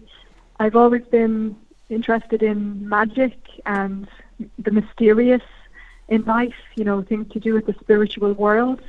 So I, I was very drawn to the study, the academic study of, of folklore and mythology. And as you as you were saying, you know, what what is mythology and what is religion? This is hmm. a, a big preoccupation of mine because I my, my academic training was in folklore and then I moved into the study of religions. And we tend to call uh, older, uh, like pre pre Abrahamic religions, so before Christianity, Judaism, and Islam, we call those religions mythology. There's a tendency to do that, um, and to call other ones religion. So, uh, you know, it's it's uh, Um, sometimes when you, you go back far enough, it was a living religion. So many of the mythological traditions that we have come from ancient ancient religions and rituals and un- different, very different understandings of, of the world. So, so what you mean is what we deem as mythology today at one time was a living religion. Yes, like if we think of Egyptian mythology, for example, um, that was, you know, you go back further in time, ancient magic and, and religion, that was part of the, what we might call the life world um, of the people. And the way that the information was compiled was uh, it was called mythology. Um, you know, there are different definitions, but we can we can look at it in that way. Um, now, now you mentioned just out of curiosity, uh, Dr. Butler, you mentioned things like magic. Are we talking about magic in the way we know it today, or the way it's portrayed by, you know, all these different films and and, and Hollywood and and and uh, stories, or are we talking magic from a different perspective? Um, I would say, uh, again, it's it's difficult to put a, a precise definition on uh, what we mean by magic. People mean different things, mm-hmm. um, and we have all of those kind of associations with things like sleight of hand magic, or um, you know, stage magic, or as you said, kind of uh, you know, film and TV, and kind of more fantasy yep. type things. You know, the, the the the implication being that it's not real, but there are many things that. Uh, we, we we also describe as magic that have to do with rituals um, to communicate with ancestors or deities. Uh, so things that have to do with um, the spiritual world that uh, we're, we're, also describing as magic uh, in you know the same kind of way as we're, t- we're using the term mythology. Mm-hmm. Um, now, now my brother here, brother Imran, was kind of uh, telling us about the Celts and and the Samhain. Could you um, kind of elaborate on what Imran was uh, brother Imran was talking about. So who are or who were the Celts, or or should I say who are the Celts, and what is Samhain? Okay, so the the Celts, um, you know, the the word Celt wasn't used until the 1700s, kind of in retrospect for lots of different peoples who moved, you know, moved across France and Spain into Britain and, and Ireland. Um, and the, the start of Celtic culture is usually put around the year 1200 before the Common Era, and then in Britain and Ireland it's associated with around uh, the Iron Age, so 600, uh, the year 600 uh, before the Common Era, up until um, the year around 43 when the Romans when the Romans invade. That's uh, that's taken as the end of the Iron Age. So different peoples um, with their their pantheons of, of gods and goddesses, um, and their their understanding of the the spirit world. They had festivals, so they had um, in the different Celtic regions there are still uh, continuations of some strands of of tradition to do with these festivals. And you mentioned, you know, who are the Celts today? If we're to go by the, the academic definition, it's the peoples and the regions in which the, the Celtic languages were spoken or are still spoken today. So, you know, different branches of the, the Celtic languages. There's in Britain there's Welsh uh, and Scots Gaelic, and the Irish language and Scots Gaelic are both Gaelic uh, traditions and languages. And then you have uh, Breton language in, in Brittany and France, um, and also uh, other parts of Britain like uh, the Isle of Man um, where Manx, Manx is, a, is also a, Celtic um, derived language. So the, it's, it's to do with the regions and the language. Um, so the, the in the Celtic language, there's um, a root root word, so the etymology or the history of the word for the festival, Samhain. Um, it's coming from Sav, which is uh, so the MH was maybe a V sound in Old Irish. So this is a Old Irish is a, a, dead language and it's developed into Modern Irish, so the pronunciation is a bit different. But Sav uh, is where we get the same root word is where we get Samhradh. Samhradh is the, the Irish mm-hmm. name for summer. So Sav and Fuan, so Fuan is end, So literally, it's summer's end, and it might have been Samhain, Mhm. and over time it became Samhain. So we pronounce it like Samhain in, Mhm. in Irish. So summer's end and the start of winter. So this is this festival is the, the traditional start of winter and entering into the dark part of the year. So it's thought that the Celts had a, a bright half um, from Bealtaine, which is the first of May or the traditional start of summer, round to Samhain, and then Samhain is the start of the dark, the going into the darkness, and there's a lot symbolically to do with um, death of the year, but also of uh, animal slaughter, because this would have been the time uh, when farmers would decide what animals they were going to keep alive and keep feeding. They'd have to have enough feed in, in, in store for the winter. So it was a time traditionally to slaughter some animals and have a feast. Um, Dr. Butler, I mean, thank you for that uh, um, um, comprehensive uh, definition of, of of who the Celts and, and what the belief and the believers are. But is there a science behind the, the belief system? Is it, and is the belief system based on superstition? Because again, for someone who doesn't know much about Halloween, one thinks um, that that the notion or the narrative of superstition is um, is is is more illusionary than anything else. So, what's the science behind it? And is there a science behind the belief in Halloween? Um, I think I think it's very difficult to try to uh, match up spiritual ideas with, with scientific explanations, especially when we're we're dealing with ancient cosmologies or understandings of the world where we don't really know the, we- don't know the exact significance of many of the traditions that have carried on. How do you mean Um, cosmology? Just for the benefit of the listener. Um, Uh, so cosmology is a term we use in the, the study of, of folklore and religion. It's, it's to do with um, the universe. So cosmos is the Greek for the universe, and it's the traditional traditional cultural understandings of of the universe, of you know human beings' place in the universe, um, and the environment around us. So the way people understand the world is really what it what it is. Um, so you know, we know that this time of year has something to do with the ancestors. So, um, you know, uh, it's it's described as the in later in later times in Ireland anyway. It's described as like time of the returning dead, so that the the ancestors, um, relatives, more recently deceased relatives, uh, it's understood that they come back and visit the place where they once lived. So this is a very different understanding of the world than Christianity. So, you know, uh, it's um, the traditions are quite hard to to understand. Um, never mind give a scientific basis for. You know, it's. Uh, um, I think. Uh, I mean, you, you it's a time mentioned to Christian. remember the dead, but You, you mentioned Sorry. Christianity. Is Halloween part of Christianity, or or um, uh, because Yes, that's that's what the, that's how it's portrayed as that it has become part of, or has it become part of Christianity at a later stage? Uh, it's become part of Christianity at a later stage, as you said. So Halloween is a mixture. It's a mixture of these traditions that stretch right back to Celtic and likely pre-Celtic people, um, and then from medieval times on, you have Roman Catholic traditions uh, mixing in as well.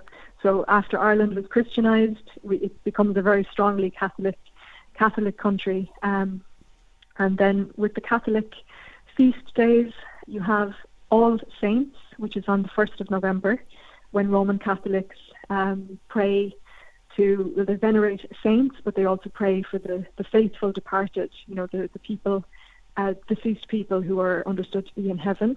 And then there's All Souls Day, which is a Catholic feast day on the 2nd of November, which is associated again with the, the dead in general, but also it's well, it's more specifically to do with the souls that are in purgatory. So purgatory is like a an in between place.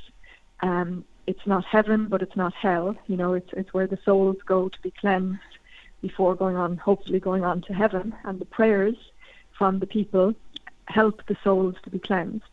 So you have both of those days being connected with uh, with the dead, and then Halloween comes from the day before All Saints' Day is called, um, or it used to be called, Holy Evening or Hallows Eve, and then Mhm. people would say All Hallows Evening, and eventually it became Hallows Evening or Halloween. So that's why you still you still see the, the spelling of Halloween with the apostrophe between the e the two e's because it represents the word evening. So that's that's coming from the Catholic, but it's it's in the context of these Celtic regions that already have this this festival to do with honouring the dead and remembering the dead. So you get things being mixed mixed together like lighting candles uh, to remember the dead, um, you know, things that kind of merge together. Um, Dr. Butler, you mentioned that uh, you, you pr- that uh, that people pray. Um, um, who is it that they're praying to, and what Well, is it that they pray for? I mean, you Okay, mentioned so cleansing. for- You mentioned cleansing of, of the soul, but who is it that they're praying to, and in what form are they praying? I didn't mean to speak over you there. I think there's a slight uh, delay on the line. So um, I think it's uh, the the praying the praying for the dead on the first and second of November. This is coming from the Catholic, the Catholic tradition. So they're praying, um, they're praying for the souls of the dead if there are recently deceased people in purgatory. But but they're pr- what I mean is they're praying to God, or they're praying to a deity. What who who? Oh, that, that's what I, that, Yeah. kind of wanted to know. So for, for Catholics, they're praying to God, and also uh, it's part of Catholic tradition to to pray uh, also to the Virgin Mary, um, uh, you know, to say the Rosary, and also there's prayers to saints. So there's a lot of folk prayers um, that would maybe not be said in the church, but there's there's a whole tradition of asking saints uh, as you know intercessors or intermediaries between God and the people. This is part of Catholic tradition, um, but it's it's very much focused on praying to to help the souls of the dead and also to remember the dead. So lighting a candle um, for Catholics is is a way of remembering uh, somebody on their on the anniversary of their death. So that's it's part of praying for them to remember them. But but what about the people who are not Christians? Who are they praying to? So there's, um, if we can think of the, you know, the history of the festival has mixed together so-called pagan elements with the Christian, and then later in time the Catholic, specifically, and then in modern times there's also contemporary pagans, so people uh, in the modern day who would be, for example, Druids, um, who would uh, do do rituals at this time of year to remember the dead as well. So they would be um, maybe communicating with the, the spirits of the dead, or they may be um, uh, venerating a deity, or um, the fairies, spiritual beings connected with the landscape, are also quite significant. But that would be for modern day pagans. So this is a another another movement, uh, another religious and cultural movements. So so the Um, so so so the narrative of of so many people with because I know that there's a lot of people who kind of um, um, look towards different deities um, uh, um, to to um, to kind of using your words that they put, people look to cleanse um, their souls or or to make themselves better people. But that is a, a new religion, isn't it? That's not which is different from the ancient religion, which is which is kind of before Abrahamic religions came. Yes, so we have the the things that have likely, very likely, continued on from pre Christian times, um, some ritual aspects and some some different traditions, and then you have the whole Christian uh, influence of, I think, cleansing. Cle- the idea even of cleansing the soul is quite a Christian Hmm. concept, and doing penance specifically with Catholic Catholic ritual. You know, ridding yourself of sin. This is very much part of Catholic uh, ritual and, and way of thinking. Um, and then you have uh, modern day movements, which might, you know, they're categorized as new new religious movements, who would be looking back before before Christianity and trying to um, use information about the, those Celtic peoples or pre-Celtic peoples uh, for in- inspiration, really, for um, a recreation of those kinds of ways of communicating with the spiritual world in, in the present day. My, my question is: these recreations, I, I, who are they? Is it is it a, a, one God that or uh, that that one prays to or looks to, or is it the different deities that they look at? It's um well it's it's going back before before the Abrahamic religion, so it's going back to polytheistic or many different gods and goddesses. And and that's the Um, same narrative that they have with this new religion, but they use the old belief as a uh, as a as a foundation. Uh, yes, as a foundation, some some people would, um, some pagan practitioners would see it as a continuation or a, a spiritual continuation right through time. You know that Mhm. uh, the veneration of the these old gods never really went away, um, and it's it's you know there's a lot connected with Halloween to do with the devil and the evil spirits, these kind of ideas. But for pagans, they're, they're, it's it's going back before Christianity, so it's before these ideas, these you know uh, ideas about the devil or Satan or um, demonic, you know even ideas of evil. These are these are part of monotheistic religions, or the Abrahamic. Finally, Doctor Butler, has Alu has Halloween kind of stuck around in the in the true essence of what it was, or, or the purpose of it compared to what it is today, bearing in mind um, the tragedy that we've we've we, we are kind of witnessing in in um, in uh, uh, in South Korea. I mean, these people are out celebrating Halloween. There is no connection there, is there? Um, Or is well, there a connection? That, was just so tragic and sad what happened in South Korea. Um, of course, they were out celebrating Halloween, which isn't, it's not a native festival there. Um, but for the, the Celtic regions, um, like Ireland, for example, there is still some connection uh, to to the the land um, and to these spiritual concepts, even though the traditions have changed a lot. You know, traditions are always changing, but there is, you know, um, there is uh, a general awareness that this is something to do with remembering the dead um, and having, uh, you know, there's a lot of traditional games and things to do with the the fruits and nuts associated with this time of year and this this kind of um, thing. So, you know, it's very much embedded in the, the seasonal cycle and um, remembering the dead. So I think I think that's still there. The different layers of it that we can we can identify. You know, uh, Celtic and Christian and Catholic and um, for for modern pagans as well. There's some some strand uh, or some meaningful connection that is still there. I think uh, between now and ancient times. Wonderful. Dr. Jenny Butler, thank you so much for taking time out for the Drive Time show this afternoon. Thank you for your insight into the topic that we are discussing. I wish you a fantastic evening ahead. May peace be with you. May peace be with you also. Thank you very much. Thank you. Let's go straight to our next guest um, for the afternoon. We have with us no stranger to Drive Time. Uh, we have with us um, Imam Mahmoud Qasr, who is an Imam of the Ahmadiyya Muslim community who's based in Los Angeles, United States of America. Good afternoon, welcome, Assalamu alaikum, and peace be on you, Imam. Wa alaikum assalam and peace be upon you as well. Thank Good you so to- much. good to I have thought you you were going to say New York by mistake. No, no, no, no, no. We, I, I was corrected a couple of days ago by Imam Raza saying he's no, he's he's changed time zones. that's right, that's right. so good to have you with us, Imam Qasr. Thank you for Thank you taking so time out. I know it's it's an unsociable hour for you, but Yeah, no, it's been a while. I was waiting for you to invite me again. But anyway, I'm glad you finally did. no, no, it's it's a pleasure to have you. Um, no, like Im- Imam Qasr, we of course Halloween, um, something we talk about every year.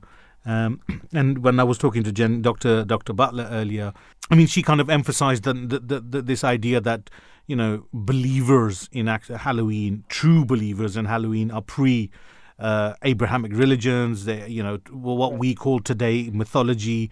Um, in, in the olden days or the ancient days, there were. Um, my understanding that the, the the the understanding is that there were uh, numbers of gods or deities that people kind of looked towards.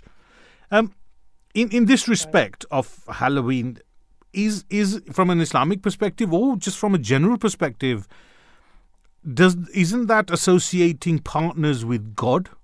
Because God has always been there, hasn't it? Isn't isn't that would be would that not, from our perspective, be kind of we've created these gods? Right, right. So interesting point is that in Islam, and I think in every culture and every society nowadays, a lot of folks, a lot of societies are questioning what celebrations they have, and the way they question them is they go back to the roots, right? Why, you know, why does America still celebrate Columbus Day? You know, these are debates that they're having now, and the only reason those debates are coming up is because they're looking at the origin, right? The origin story. And so, in the same scenario, when we look at Halloween, as a Muslim, um, typically with my kids, I'm going to look at the origin story as well. Whether or not, you know, what it has created, be, become now is irrespective of what the origin story is. It's important to look at where the roots are. And so, as you were mentioning, the roots are very much so with this concept of creating gods, uh, this concept of creating this fear, creating goblins and vampires, and you name it. All of these things have been created over time. And so, it's very counter. Um, intuitive for a religious person, right? Um, to take this as just simply fun and games. It has uh, direct meanings, when, especially in its origin story. And so, like you said, in Islam, there's a concept called shirk, Mm-hmm. which is associating partners with God. And what's interesting about that is that in Islam, there's actually two kinds of ways to define shirk. One is an obvious way, right? Which is you see an idol and you start worshiping it. You know, you see a deity or you create a spirit of, sor- of sorts, a vampire, whatever it is, and you Mhm. create that as if it has a godlike attributes. But the other part of it is where it's kind of subtle, it's more indirect, where you and I even fall prey to this kind of shirk, which is that you know we rely on certain things or we love certain things so much, whether it's our job or it's our car. You know, we somebody buys a nice new you know Audi, and they love it so much that they're relying so much on it. I don't know why I said Audi. In America, they're they're rare. For you guys, they're probably a dime dozen, but but nonetheless, that love for things sometimes gets so excessive, right, mm-hmm. that it becomes like shirk. It becomes like associating partners with Allah. And a lot of folks have it. They have love for food or love for other things, and then they forget about God. But mm-hmm. here, there's also another element where you fear something so much, equivalent to the fear you should have for God. Mm-hmm. And that's kind of where the subtle subtleties of Halloween come in, where there is an element of fear that they induce in society that you should be afraid of X, Y, and Z or X, Y, and Z or X, Y, and Z. And as a result, you know, people start to get afraid of goblins and ghosts and vampires and, you know, so many different things. I I remember just uh, last year, my daughter just turned two. She barely started speaking, and because of the TV shows that you know our kids are watching, know, she her first couple of words were vampire and goblin and Halloween. I said, "Oh, come on, Lord, this is not good at all." so we had to go back and correct all those words, and you know. Um, but that's what I'm saying. That that at the end of the day, in Islam, we're very clear about the existence of God and God's role in our lives, and making sure that we keep everything clear from any association with partners with God Almighty in any which way. Yeah. So Imam Muhammad, uh, um, previously Dr. Jenny Butler mentioned that you know um, they they celebrate Halloween because you know they pray for their souls and pray for the spirits. What is Islamic stance on that and the souls that have departed? especially Dr. That's Jenny. I mean, the, the concept of Halloween being that you know they they meet in this kind of Hmm. mid ground. Um, you Right. know, uh, um, you know, th- Almost which is like not they're stuck Uh, between exactly. this world and the next. That's Right. it. That's it. Yeah. So it's interesting because in Islam, first of all, we we welcome the concept of death. We don't fear it Yep. for the simple reason that this next life is the life to come. It's the life of eternity. It's a life when you are, you know, said to be close and you know, in divine, you know, in a, in a divine state, you know, so to speak. Um, so in that in that sense, in Islam, there is no fear of death unless you have a uh, direct connection with the world and you don't want to separate from the riches of this world, right? Mhm. Otherwise, you understand that this next life will give you that solace and that peace. Um, again, if you pursue it in this life. So, 2nd thing is that life after death is a reality. It exists in Islam. We believe it, and we actually believe that that life after death can start here. We can start having heaven here in this very life. You know, there's a verse in the Holy Quran that if you are blind in this life, you'll be blind in the next life. And what God Almighty implies by that is not the physical blindness that you and I may have, um, or color blindness, or whatever it is. It's actually the spiritual blindness. Mhm. Many people think that once I die, I'll see God. But in fact, in Islam, we are encouraged to see God here and now, and make that effort to connect with God Almighty, become that you know, that that person who is close to God. Now, the reason I'm mentioning any of these layers is because in Islam, it's very clear that once you depart, your soul separates from your body, and you have now gone into another, uh, in another place. And anybody who does linger, and it's only temporary, and it's not like you can communicate with such a person, but they're lingering because of their attachment to the world, not because they are holy soul, you know, souls that are going onto the world. They decide they're going to come back on the earth and and and or get some revenge, you know, whatever those stories are. that you know, so and so took took something from me, I'm going to go and take it back, and so many other instances that we we talk about. And these are all because of misinformation about what the reality of this life is. This is a temporary life. We are like tourists, you know. We're just passing by. We're sitting under a shade of a tree, and we're going to pass by to the next life. And so Mhm. that's really the concept that exists. Now, on top of all of that, this idea that they linger in between does not exist in Islam. Nobody's lingering. There's no communication. Once you have separated from your body, you are headed to the next life. But there is going to be a day of judgment, a day Mhm. when God Almighty will stand, you know, before everybody and and make that the, that judgment. And what's interesting about that again in Islam is that He is called not the judge, but the master of that day which means that he will then decree as people are, you know, based on their circumstances. So this idea that somebody did one wrong and he's going to be lingering in the world because he can't get to the next life, or somehow he can't enter heaven and he can't enter hell, he's just cursed. All of that stuff doesn't exist when you understand that God Himself is a master and He can see even an iota of goodness and decide that such a person is going to go to heaven. Mm-hmm. So, um, Imam Mahmood, having the you know the sad incident which happened in the, uh, in South Korea, is Halloween just a harmless fun, uh, or uh, and how is Halloween celebrating um, like affecting the society in any way? So I would separate this with two different things. What had happened in, in Korea is, is very tragic, Mhm. and it could happen at any celebration. It doesn't have to be Halloween. It could have been Right. really anything. Uh, Mhm. It could have been Eid as well. You know, Mhm. if they had celebrated and and for whatever reason the protocols and whatever that was, for whatever reason they, that tragedy could have happened, and it's very sad. And we, we you know our our hearts are out there for all of those families who are suffering, and we pray for them as well. Um, and so that's why I won't necessarily say that that is directly linked to anything celebrating in you know with regards Mhm. to Halloween. Okay. But on the other side of it, you know, when we look at Halloween in general, irrespective of any one event, we find that there are some elements there, um, and and every celebration has various elements. You know, we have Martin Luther King Jr. Day, you know, in America. We have uh, Juneteenth that has recently started. There's so many different celebrations, and so we even have Thanksgiving in America, for example, and uh, you know that even transcends other city, you know, other countries as well. And what we've noticed is that in Islam, it's very key to look at what are the origins and what is really the benefit of that particular holiday. Does that holiday bring about an upliftment of society? You know, what does it do?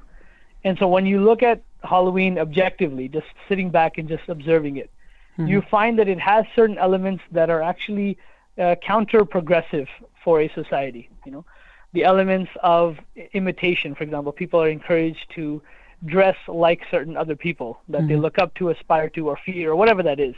And so this idea of imitation, as we know, the Holy Prophet Muhammad sallallahu alaihi wasallam, on whom be peace, had very clearly said that if you imitate certain people, you're trying to become like those people, but you are actually falling prey to inferiority complex, right? You're Right. feeling that you don't have enough in yourself or in your own society uh, to progress a certain way. So all of those elements are there in one aspect. Mhm. Other aspects is it encourages mischief, right? I know when in America, especially, you know, egging people's homes and and you name it, you know, throwing toilet paper on fo- folks' homes or ringing the doorbell and running to the next one, or and then things some things get even more sinister and even more malicious, and people are now putting you know the wrong kind of candy inside, or you know things like that. So this idea of allowing society to have a free rein to just go and prank and harass uh, whoever you want to, and you're okay to do that. Again, that doesn't sound like the best kind of you know way to channel our frustration or or anything for that matter. And then the third aspect is with children, which is we are encouraging them to beg. And I know that some people feel this is a far-fetched idea, but it's a reality. You're going home to home, you can say trick or treat, or you can say anything. Give me candy, whatever you want to call it.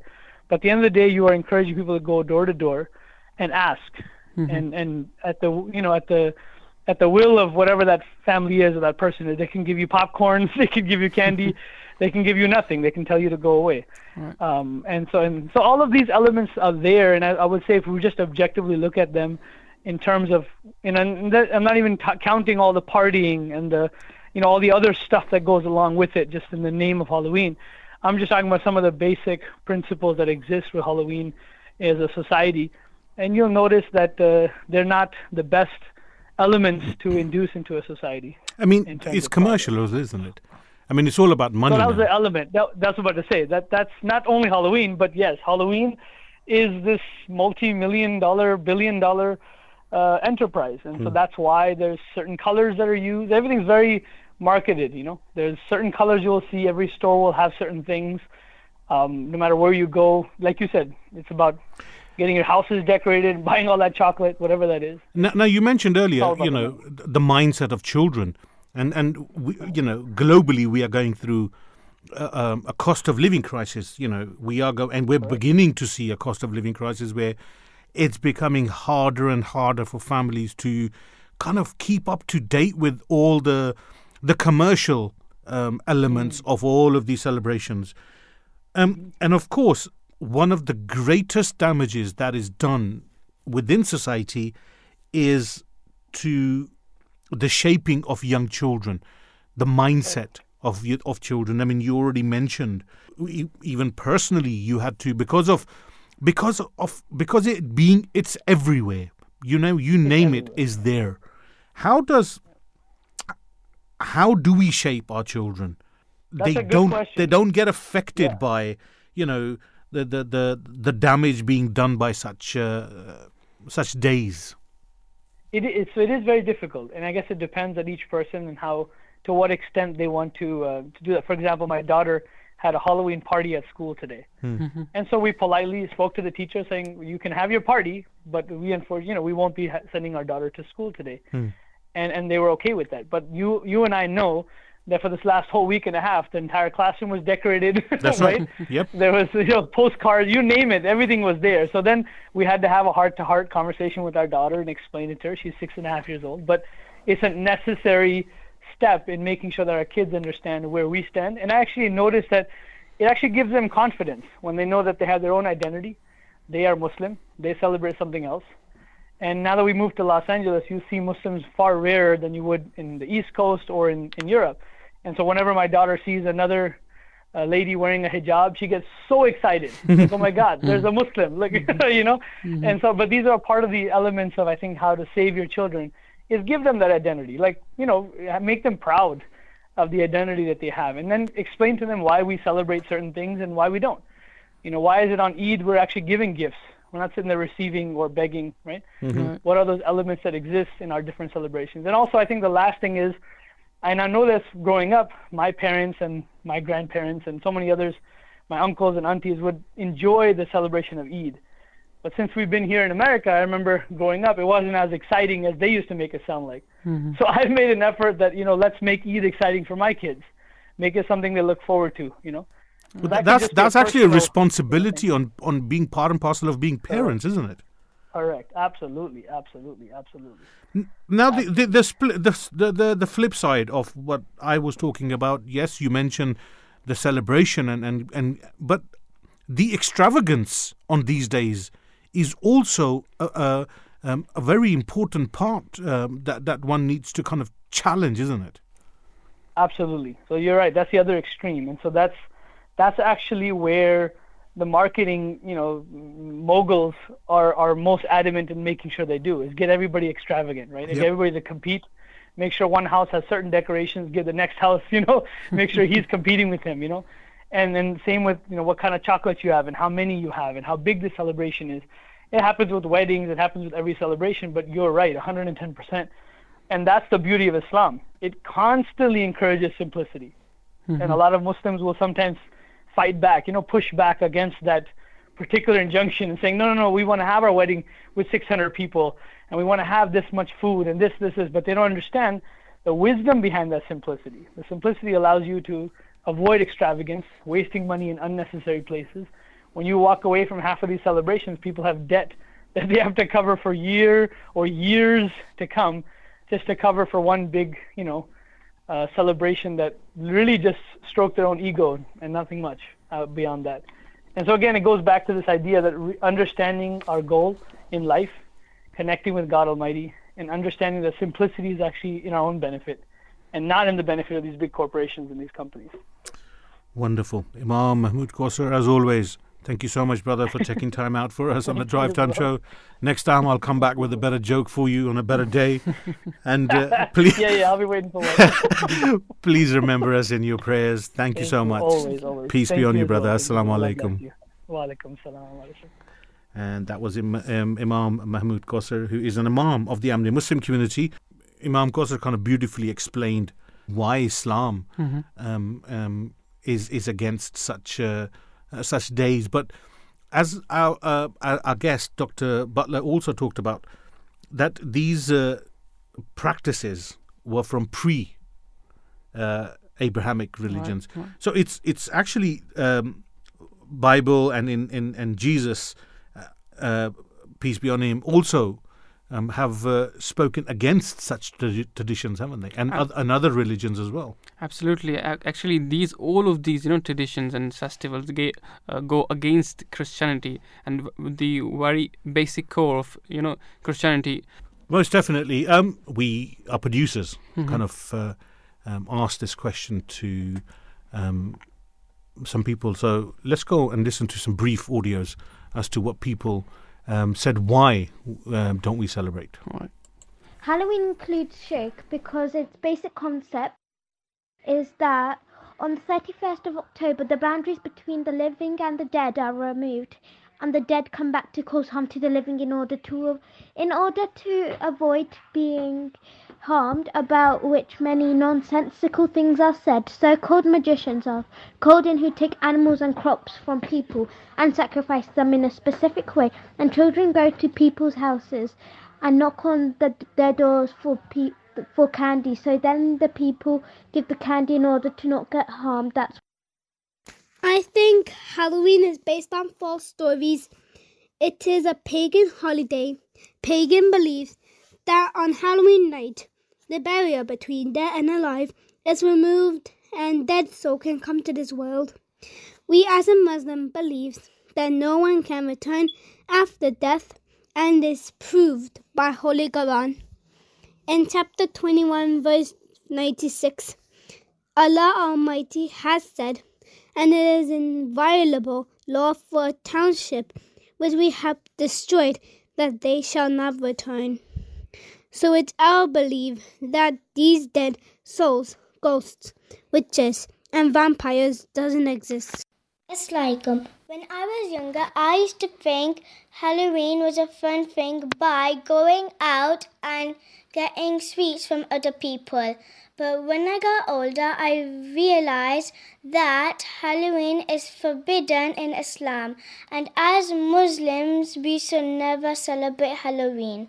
My opinion about Halloween costumes and the pressure that parents have uh, from their children regarding the spend how much to spend for the Halloween costumes. Um, I personally would think rather than going out there and purchasing Halloween costumes, which would be costing a lot of money, um, make them at home. Comes up much cheaper, um, and you could actually get your children to help you make the Hall- Halloween costumes. A, it's cheaper. B, it's fun, and they'll got memories that you yeah, parents and children getting together, spending time together, making Halloween costumes. Everyone's happy, and less um, less the money. Parents are under tremendous stress to make Halloween Day or party look good. Of course, the Halloween decorations and costumes are getting more and more expensive each year. Um, I now buy the Halloween stuff in the sales and use it the following year. These days, I get the children to carve the pumpkin and make it fun and enjoyable at the same time. Often, I do think it's the parents who enjoy Halloween more so than the children as well. My children have always looked forward to Halloween every year as they like to dress up and go trick or treating with their friends. They always want a new costume every year as their friends have new ones every year.